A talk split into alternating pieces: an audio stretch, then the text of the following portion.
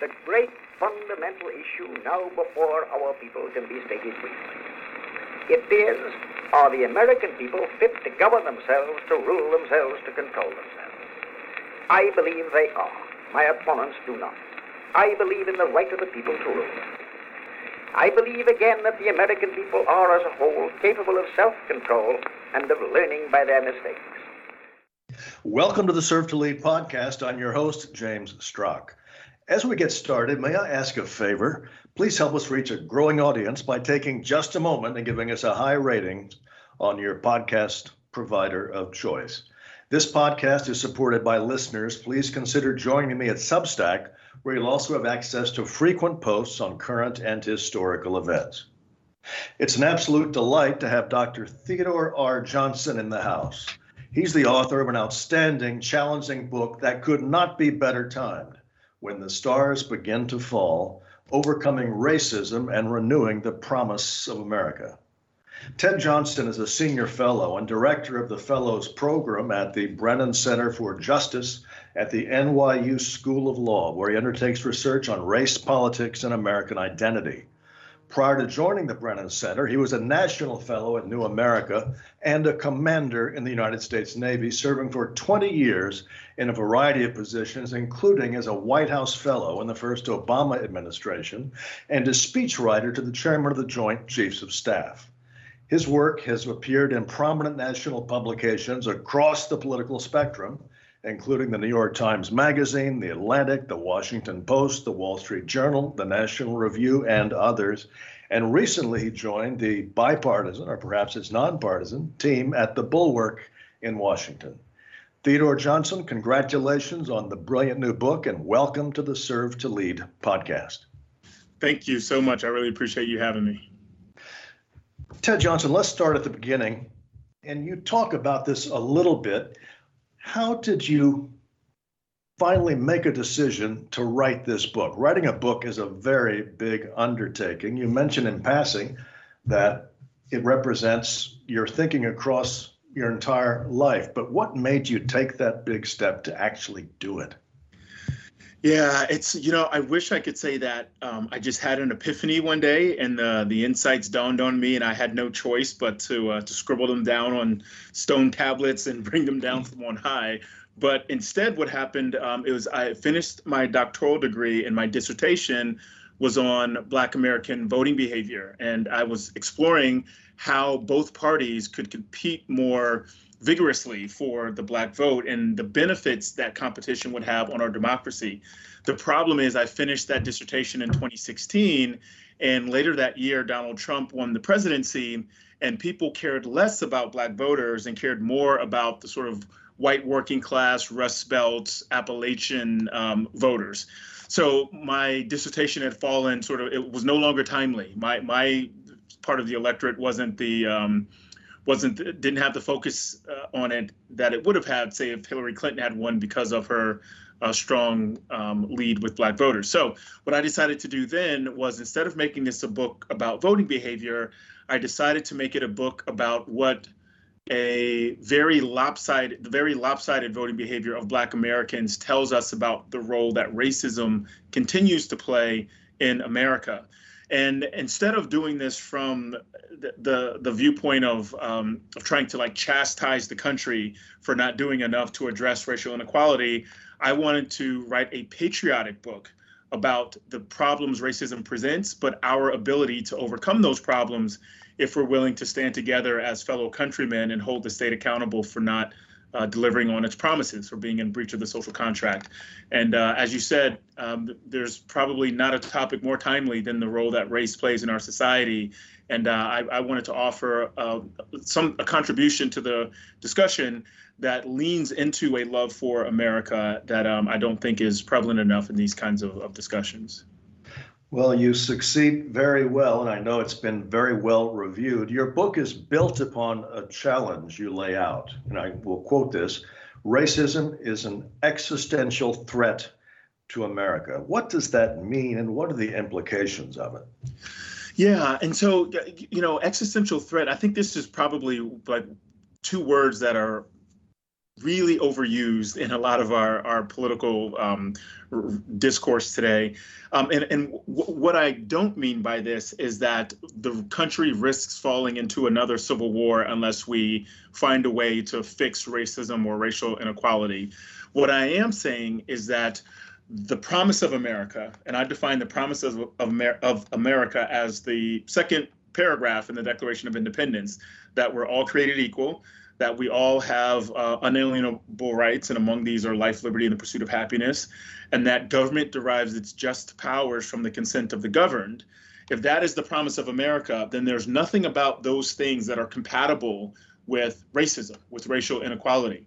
So um, the the idea that racism is an existential threat to America is really the idea that structural racism uh, or the racial inequality it presents is an existential threat to the American ideals. Um, we have a history that has proven we can live sometimes quite comfortably with racism and continue to prosper and function. We had many, many decades of slavery, many, many decades of, of Jim Crow laws, and we still managed to grow and, and grow our economy, our military strength, et cetera. So the nation can sometimes survive racism. The Civil War suggests that that's not fails proof. Um, but the argument in the book is that when we have public policy, when we've got structures in our society that produce racial inequality, um, then that cannot coexist with the promise of America that we are created equal um, with these unalienable rights and government works for us. So either we address the ills that racial inequality presents and we hew closer to the promise, or um, we don't address the, the, challenges that racism presents, and then our commitment to the promise, the promise of America appears to be more superficial than I, I believe it actually is. It brought to my mind the line in the Declaration that you may have right in front of you, but it is the line about also taking into account the opinions of the world a bit. And it strikes me that one piece of this that your challenge points to is that the United States, if we're going to be that city on a hill that uh, John Winthrop talked about, I believe, and has been repeated by politicians ever since, uh, the world will look at how we actually do our own business before they take us seriously for our proclaiming our ideals and interests worldwide. And that seems to be something that's a little bit neglected in recent times. That's absolutely right. I mean, look, when you are a nation that tells the world that democracy is the best form of governance, that uh, people deserve to be free, and that government works for the people, not the other way around, and that you believe that um, a nation should be founded on the idea of equality and liberty.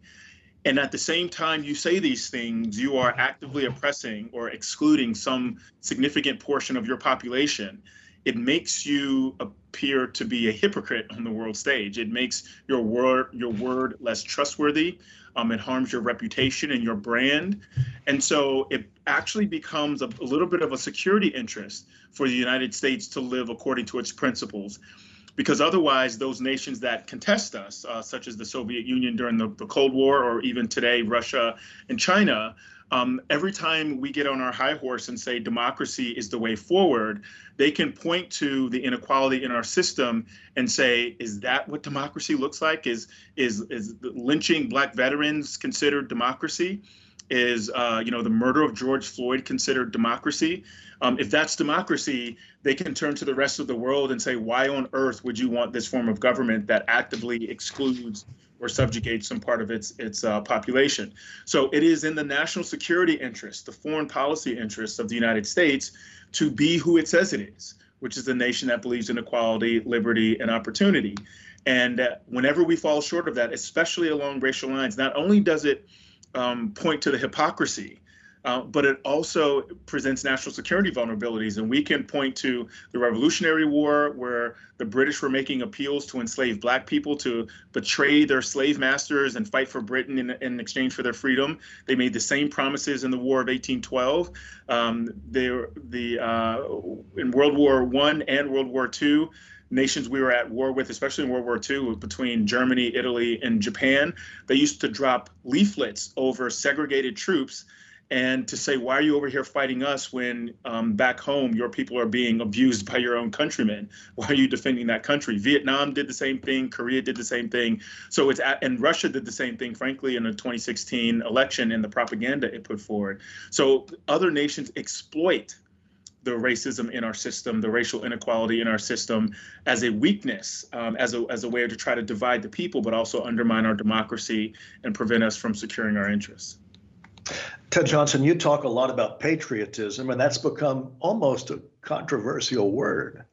I noticed uh, Stephen Smith, a professor at Yale, who wrote a book in defense of patriotism, but it's a term that's used reluctantly and seems to be a bit orphaned by a lot of the more activist elements of each of our two dominant political parties. Could you talk about patriotism, what it means to you, why it's important?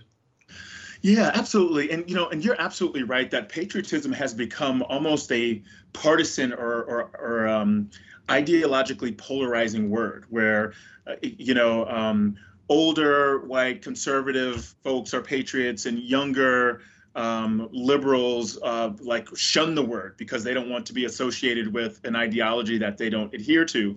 And I think that is a travesty. It's a shame. Um, one of the beauties of our country is that you can hold your own worldview, you can speak about it and defend it, and still be considered as American as someone who disagrees with you 100%. Uh, the problem now is that we that that patriotism is more interpreted to be um, uh, a, a, a word for those who agree with our worldview and excludes those who see the world differently. And that's um, again, that's that's a shame. Um, for me, patriotism is simply a principled love of country. And principled is the operative word here and not love. There's a kind of uncritical love of country and uncritical patriotism that says even if the United States is hypocrites, even if the United States has fallen short, to criticize it is unacceptable because um, this is the only country you have. This is the nation um, that you belong to, and so love is paramount. And love means that you don't um, you don't hold it accountable when it falls short, or you don't point out its flaws. I don't believe in that kind of patriotism. I think that kind of patriotism can actually be damaging. Instead, I believe in a principled love of country, which is to say that you love the country so much that when it falls short of the principles upon which it was founded, that it is your duty as a citizen, your duty as a patriot, to hold the nation accountable for being in breach of, of its promises. And that kind of critical patriotism, I think, um, not only points to the things that need addressing in our society, but also gives us a vision for the kind of country that we want. Um, and and with a recognition that we're not there yet, and so it's it's aspirational. It's the you know it, it, there's a reason Lincoln used the word like more perfect union um, because the idea is that you can you can always be more perfect. There's there's no actual place where more perfect resides. It's always a little bit better than wherever you are. So it's always requiring work, always requiring our commitment, our sacrifice, our forbearance, and and our love. But um, also recognizing that uh, it, it has not lived up to its its promises, and it's our duty to to hold it accountable. So that's how I, I believe patriotism should be received. There's no race to it. There's no party to it. There's no religion to it. Um, it's uh, it's about values and principles, and uh, and if I think that version of, of patriotism is more unifying and uh, and inclusive than some of the other distorted versions that are out there. You know, as you make these points, it brings to mind the old saw from, I guess, the 1800s, My Country, Right or Wrong. And somebody said in response, and my mother, drunk or sober. I mean, right. it gets to a point where it's irrational and doesn't serve anybody. That's right. Yep. Stephen Decatur said, you know, um, uh, you know, um, our country or in her intercourse with other nations may she always be in the right, but our country, right or wrong, and um, that has a kind of nationalistic flavor to it, which is to say it's it's our country, period. And so whether she's right or wrong, it, she's ours, and um, we will do whatever it takes to to support her and and sort of not um, you know not chastise her to, to, the, the the analogy used about mothers but like a drunk mother should probably be told that her being drunk is not good for the kids or a drunk father for that matter. Um, doesn't mean you love them less but it also means that you recognize they're not living up to um, to, to what they should the, the kind of life they, they are called to should be called to live based on uh, their role as parents. So um, it's I, I hope a, that there is a return to that kind of patriotism but unfortunately um, as we've seen in the last decade plus patriot, patriotism is used as a weapon as a cudgel to beat o- others over the head with instead of as a um, as a tool to unify us well, let's talk a little bit about solidarity. It's a term you use and you explore in your book. Solidarity seems to mean a connection among people that's somewhat greater than patriotism, more actionable. How would you explain that? And how do you link that to the term you just brought into the discussion, nationalism, which seems also contested?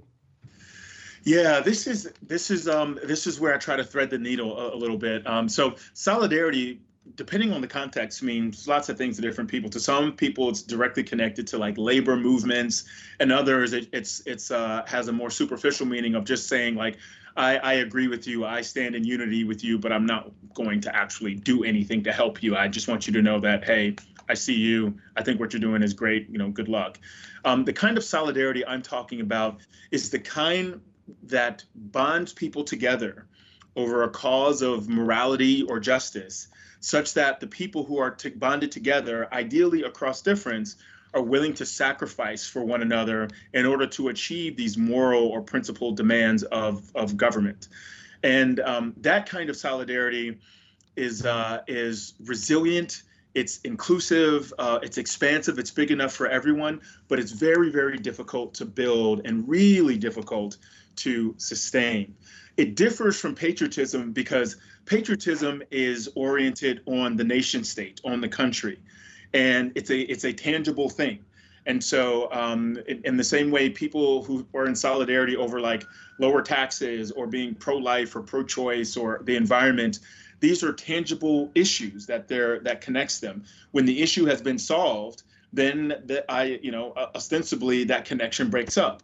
Or when the country feels secure or the, the country um, doesn't feel threatened, then the patriotism kind of ebbs and we've seen this based on what happened the level of patriotism right after wars compared to the level of patriotism or like, during and right after wars compared to level of patriotism like some years when when the, the, there's no present threat. Conversely uh, nationalism is a sort of love of country that is based on the exclusion of other and so it's almost not a love of country because of who the country is. It's a love of country because you don't like what the all of the people and all of the things the country isn't. So it's a country founded on the anti-other instead of a country instead of love of country founded on um, on who the country is which i believe is is more patriotism. So the way solidarity interacts with these two things is solidarity in in america is not just a love of country because of it's a nation state and it is not a love of country that is born out of being so thankful that we're not another country but it's a love of country based on the values upon which this country was founded. Again freedom equality liberty opportunity prosperity etc and so solidarity that's connected over causes of equality and justice is much thicker than solidarity that's just ground on that's that's uh, founded on country or the exclusion of others. And that is the kind of solidarity I believe is that's the only type that will help us um, push the nation nation to be closer to its professed ideals because the ideals are the energy are the motor for solid this kind of national solidarity I'm talking about and not just the existence of the country or the existence of threats to the country. And that distinction I think is uh, is is incredibly important but also like central to the idea of um, fulfilling the promise of the country. Let's dig in a little more on some of the points you made. You talk about nationalism being based on excluding others. Could it also be based upon a distinct distinguishing one's country from others? Does that have to be exclusive or negative? Uh, no, that's a fair point. Um, so, so yeah, that distinction is um, it, it's national nationalism requires an other. It requires something else that's not the thing you're um, or, or the state you're sort of adhere to. So um, and you're right it doesn't always have to be negative you can you can be very nationalistic uh, and and not despise other countries or respect other countries right to exist and right to sort of seek their security interests um, the the problem there is at least as i see it and, and not a sort of practical problem, but a philosophical problem, is that distinction requires there be something different in order for the distinction to be evident. And what I'm saying is uh, a love that is inward focusing and value centered rather than a, an identity that requires identifying other people that are not like you um, or that are different from you is um, the former i think is more enduring and more powerful than the latter uh, and so I, I don't want to make it sound like nationalism is inherently bad or inherently evil and should be wiped out um, I, but, but I do recognize that nationalism is more, much more easily weaponized um, uh, against others than the kind of solidarity that I'm talking about because of that that distinction um, can often lead to like group conflict and, and all these other sociological theories that um, explain why nations go to war, why nations are um, resolve their differences in ways that uh, that often harm citizens of both countries. It's very interesting. The dueling nationalisms that Putin and Zelensky have hearkened to in the Russian attack mm-hmm. on Ukraine. You have in both cases uh, a differing view of nationalism expressly laid out. In the case of Putin, he brings a history that would efface the existence of Ukraine separate from Russia. Uh, and in the case of Zelensky, he was able to call upon a very clear sense of national uh, understanding that would prompt people to give their lives in the most grievous of circumstances, and something that Putin clearly didn't see coming. At least I think that I'm not reading his mind, I'm just looking at what's happening. What's your reaction? Yeah, I think that's right. And I think um, this sort of goes to your previous point that nationalism isn't always inherently bad, um, that it can be marshaled in defense of a nation, um, which is, I think, what we're seeing in, in Ukraine. So I think these are competing versions of nationalism we're seeing between Russia and Ukraine. Russia's conception of nationalism is expansive and it doesn't respect the sovereignty of other nations. Uh, in fact, it, it doesn't recognize that sovereignty because it insists that those nations are actually part of the real Russia or the Russian Empire. Uh, and so it sees it as its nationalistic duty to expand in order to incorporate all of the people it considers to be part of its nation. I mean, part of the, I, the definition of nationalism is that the nation and the state are one, which is to say that the peoples which comprise the nation, wherever they are, and the geopolitical entity we call the state are, are one and the same. Uh, or the the objective is to make them one and the same. So Putin's expansionism, um, he sees it as basically reclaiming Russian peoples back to Mother Russia. Um, and if that means infringing on the sovereignty of Ukraine or Crimea or Estonia or Georgia or, or uh, you know th- these different places, then so be it. That's that's what nationalism requires. Conversely, uh, the kind of nationalism we're seeing in Ukraine, which I think is closer to patriotism, is essentially uh, uh um, demanding that its borders be respected, and he's calling on Ukrainians' love of country. Um, in order to compel them to fight when they're though they're overmatched and and um, you know beset on all sides by Russian forces. And so there's sort of a, a, a, Ukrainian nationalism seeking to protect its sovereignty and protect its identity um, up against a Russian nationalism that insists on disrespecting other nations' sovereignty because it views the, those nations' peoples as being Russian or, or um, subject to, to the Russian state and uh, and though that that is again part of the dangers of nationalism is that it can excuse conflict um, in ways that uh, patriotism or solidarity wouldn't seek to to uh, engage in on the first place in the first place. I was very interested to read a series of pieces lately on Robert McNamara, who's the subject of a new book by his son, a memoir, and McNamara, of course, is known as the tragic figure who almost personifies the errors of conception and execution in Vietnam. Mm. And something that he came around to, that is the elder McNamara before his death. And here was a man who used statistics for everything, who measured the stats of the German of the bombings of Germany in the Second World War to make preparations, thinking that we could do the same in effect uh, in Vietnam, and a lot of stuff we consider madness that was often taken from managerial industry at the time that he was part of. But he said that the great error he came to understand was that we did not, the United States decision makers, comprehend the history and nationalism that was at work in Vietnam.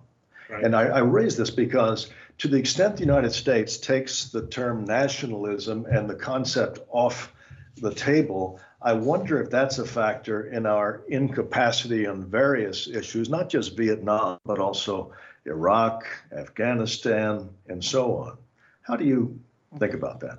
Yeah, so I actually see these um, th- these related to the question of identity, and and again, sort of the ways that a nation, when a nation state feels its identity is threatened, it's it is willing to go to lengths, maybe even more links to defend itself than if it was attacked physically or sanctioned economically. And so, what I mean by this is when we discount or don't account for um, a people's strong sense of identity and connection to their country, um, then we uh, assess war to be a um, basically a contest of like equipment and strategy, and that the the side with the better equipment, the better strategy, the better execution wins the war, and thus their interests get fulfilled, and the losing side doesn't get their way.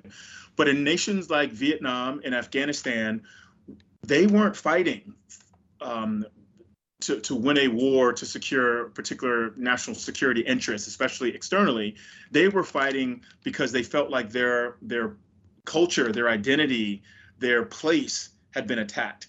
And there's really no negotiating away place using the same strategy as you would when you're talking about equipment and resources and, and, and again, strategy. So uh, uh this is sort of a convoluted way of saying that um, international relations scholars are, are, thinking more about the role of national identity in determining a nation's actions, and they, they call this ontological security, which is basically when a nation's sense of itself is feels stable and secure, that nation um, is is, uh, is is in a good place. But when that stability and security of their sense of self is attacked, that there's almost no lengths to which they will go to not re- reclaim that identity. Um, this is why uh, we will, you know, the Taliban, even though they got their butts kicked up and down Afghanistan, 20 years later, they're back in charge of Afghanistan because reaffirming who they who they were to themselves and their place in that country, there's no amount of money or bombs that are going to knock that their them away from their identity. And so our concept of victory in these kinds of places, whether it's Vietnam or Afghanistan or other places, has to be connected or has to account for people's insistence on uh, reaffirming their national identity and not just a heavy focus on winning the the battle of um, of strategy and, and equipment. And, and, look, the last point I'll make on this is, you know, the, the arguably the longest war in our nation's history is the war in Afghanistan from 2001 until, or I'm sorry, from two, yeah 2001 until this year um, or last year when when Biden pulled out. So 20 years. And um, if you look at what the terrorists uh, attacked on 9 11, it was the Pentagon, the World Trade Center, and I think the Flight 93 was headed to either the Capitol or the White House. And if you look at the things that give us our identity as a superpower, as, as America, it's our democracy, our military, and our economy. And so the fact that they struck a symbol of our economy, the World Trade Center, the symbol of our military prowess in the Pentagon, and tried to strike the symbol of our democracy in the Capitol or the White House also tells it helps explain why we were willing to spend 20 years in Afghanistan um, as because it was a, an attempt to reclaim part of our identity that was damaged during 9/11. It wasn't just about terrorist base camps or bad actors. It was about displaying to the world that uh, we are who we say we are, and we will go to any lengths to, to prove it. So, the the role of identity and why nation states do the things they do, whether it's Kim Jong Un or, or others, um, is really really important and can't be explained in you know just by following military doctrine. You talk in your book, and of course you lived this through your service for the country and the military and otherwise. You talk about national service of some type. And I couldn't help but reflect reading that of two things. One was William James, who at the turn of the 20th century wanted to bring the kind of solidarity you refer to in peacetime through what he called the moral equivalent of war, hopefully not having to wait for war to accomplish that. Right. Let's start with that. And and the second thing is, of course, when you look at the polarization in Washington, uh, one of the many factors, and there are many, is the absence of military service in the, mm. I think, the executive branch and the Congress. That's, That's right. missing. A, a part of identity is simply missing. And then when you combine that with our sort of holiday from history under both political parties, not a partisan matter, it's an American matter for the past 30 years, basically, uh, we find ourselves in a very precarious, uncertain place. How do you react to that?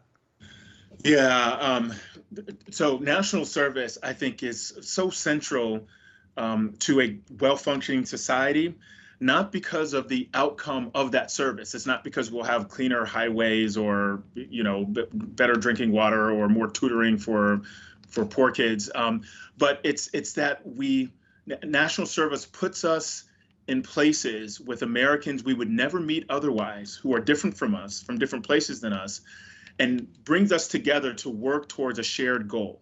And in this way, we get to know one another in ways that don't happen uh, naturally given how self-segregated we are by race and class and, and other things. So the biggest, the biggest benefit as I see it from national service is that it takes a nation of 330 million people and forces us to get to know one another and work together to to achieve something for the good of the country.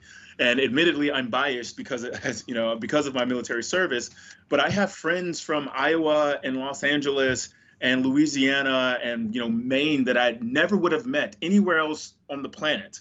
Um, in, in any other instance of moving moving around the country, except for the fact that we were on a ship together for seven months in the Arabian Gulf, and because of that connection, when someone tells me something about Hispanics or someone tells me something about you know um, white voters in in the Rust Belt or or um, Asian Americans from you know Washington State, uh, I can I am resilient to any stereotyping because I served alongside these Americans, and I know what kind of country that they want, and I know that our vision for the country, while it may not be exactly synonymous, are pointed in the same direction. We're guided by the same north star on this.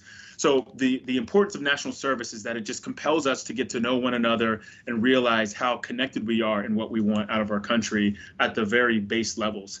Um, but then to your point uh, about like the role, the, the lack of military service in Congress, I think you're right, and and I, I think scholars have studied this that that contributes to the hyperpartisan nature of our politics today, um, because a lot of folks serving in Congress probably have never made friendship with anyone, any deep, sustained friendships with people beyond their congressional district or beyond their part of the state, and so. Um, when you don't have exposure to folks, when you don't have relationships with folks who are different from you, then it's easy it's easy to to de- allow those groups to be demonized, to allow those groups to be um, pointed at as the reason why your district doesn't have the jobs they do or why your country doesn't look like the way you think it should look. You just point to the other side and say it's their fault. And um, the, the, again, that lack of, of service to, to country that among sitting congressmen and women absolutely contributes to um, the their their willingness or their susceptibility to divisive appeals, and then exploiting those divisive of divisive appeals to win elections. So, uh, I, I, this is not to say that if everyone served in the military, they would, um, you know, Congress would start working, um, because they're during the draft, it wasn't like Congress was a well-oiled machine, even though lots of people served. But it is to say that the better we get to know one another, um, I think that uh, it paves the way towards creating a more functional government and a more responsive democracy. So let's say that the spirit of history came to you and said, forget how we're going to do this, Theodore Johnson, but you are president. You got a year to do big stuff. What do you do? Wow. Um, yeah, it's, it's it's tough. So so, but here's what I would say. Um, one is that while a, a, president can be a kind of um, a, a, leader for the country in, in, terms of like principle and morality, especially in their rhetoric and their example, um, they very rarely is that the thing that compels the country to be a better version of itself? Instead, the best presidents have often um, either put in new laws or, or strengthened institutions or adhere to uh, the checks and balances of institutions um, in a way that aligns to our principles. And then they're they're respected because they they sort of did the hard job and make tough decisions within the the um, the, the expanse of, of government, within the existing powers of government. So what I would do is try to leverage public policy so that we structure our nation to be one that hews more closely to our principle instead of trying to sort of appeal to 330 million people's hearts and minds and help you know com- ask them to be better people in their day-to-day lives which i, I think is absolutely important so uh, kind of a long way of saying that i believe if I if I was president, um, I believe the role is to use public policy to to create the more perfect union, and I believe the way to do that is to be hard on institutions and soft on people. And so, I what I would do is strengthen our de- democratic institutions. Um, I would make Congress more representative. I would make voting easier and and protected, um, and I would and, and, inclusive, and I would ensure that um, the the judiciary, that its decisions, its its holdings, are enforced at the local, state, and federal level. Which is to say, I would make sure that our government does what the Constitution says it should do, and that we it is structured in a way that all people who are citizens in this country get to participate in that structured constitutional democracy um, to the fullest extent so that it um, we can uh, be assured that our government does what the promise of America says, what the Declaration says, which is to operate um, with the consent of the governed. That would be my thing. It would be mostly institutional, mostly about democratic processes and systems, and it would be across all three branches of government, certainly the executive and the legislative, to um, foster attitudes and behaviors that broaden the expanse of democracy. Uh, I, I, you know, who knows how successful such an endeavor would ever be. Let's say that we took your book and people said, you know what, this is our handbook to get things right, to reinvent ourselves as we've done before for the next phase.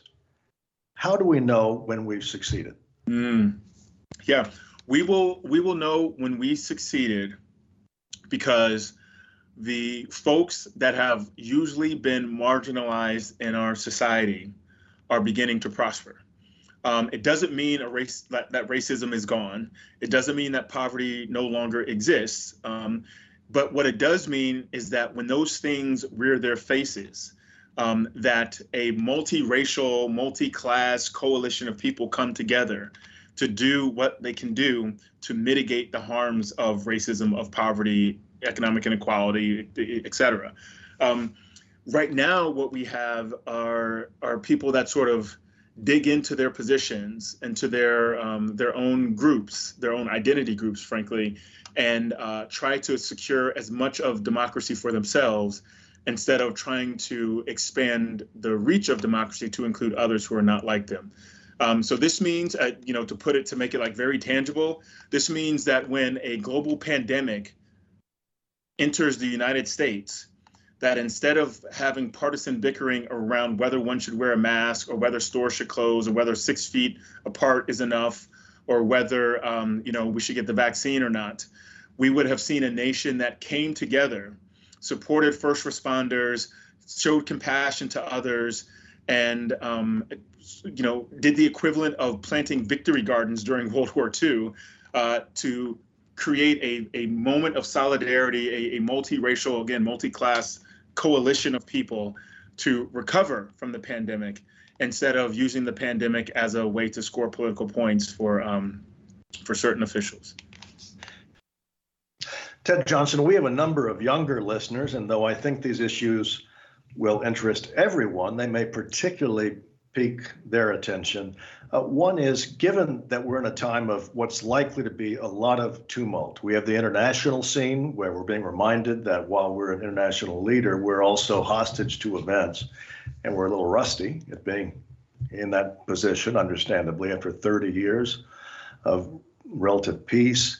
We've also got at home tremendous foreseeable turbulence. The inflation is likely an early warning that after more than a decade of both the legacy parties building up assets on the stock market, real estate, and so on, there's going to be a big adjustment, and a lot of folks are going to be affected. So if you're a young person thinking, how can I help along the lines that Mr. Johnson put in his book, would you say to them, go into elective politics, or would you say in this kind of moment, it's better to serve from the outside?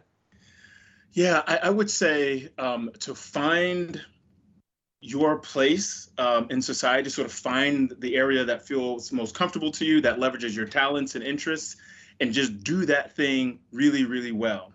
Um, and to do it from a place of like of compassion for others or and from a principled place.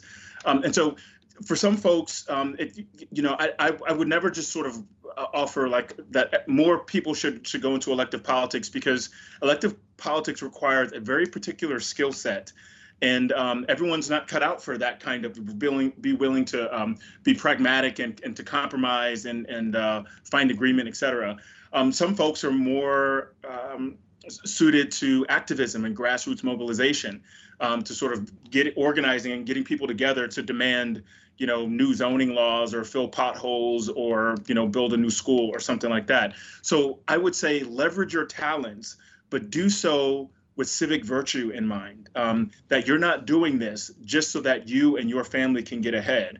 You're not doing this so that you can hoard more of the American dream for yourself but that you should be leveraging your talents with civic virtues such that the society is improved because of your participation in it, that you're additive to a well-functioning society and not trying to capitalize on society structure st- structures to benefit your, yourselves, you know, for individual benefit. Um, this is kind of an, an, unsatisfying answer. It'd be much easier for me to say, everyone go run for office, um, or um, or everyone, you know, found a nonprofit that that pursues the end of climate change and the end of racism and the and you know whatever your cause is. But the reality is a nation as large as large as ours requires all of us to be doing the things that we're good at. Uh, teddy roosevelt said um, that we should um, take our talents and basically spend our talents until there's nothing left. And he, he finishes the speech up by saying spend and be spent and that's how you'll know that you had a life well lived. So whatever your talents are, spend all of them in a principled way with civic virtue in mind, in whatever capacity, in whatever industry, et cetera, that um, that leverages your the the qualities and talents you bring.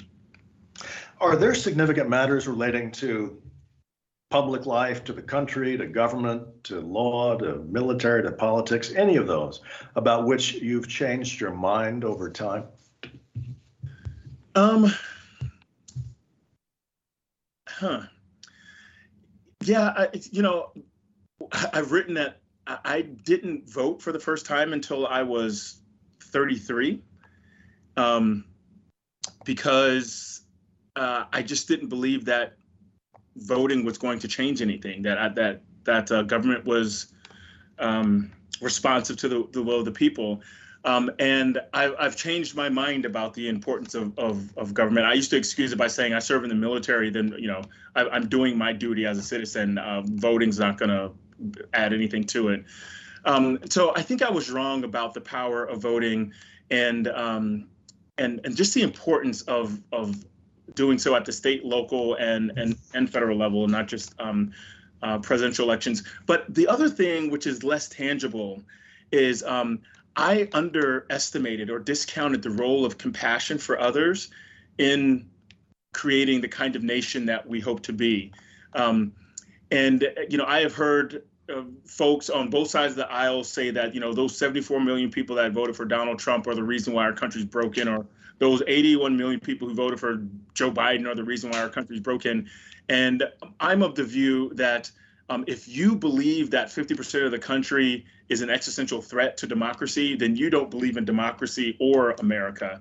Um, you have to believe in um, in the the good faith of the other side. That the vast majority of folks, even if they see things differently than you, want the kind of country that that we all want. So, I I, I was wrong about the the importance uh, of of something tangible like voting, and I was also wrong um, about like the importance of compassion for others and, and, that seeing that as a strength of our uh, society instead of um, you know something that that that's only for the weak or for for folks that aren't willing to fight for um, for principle.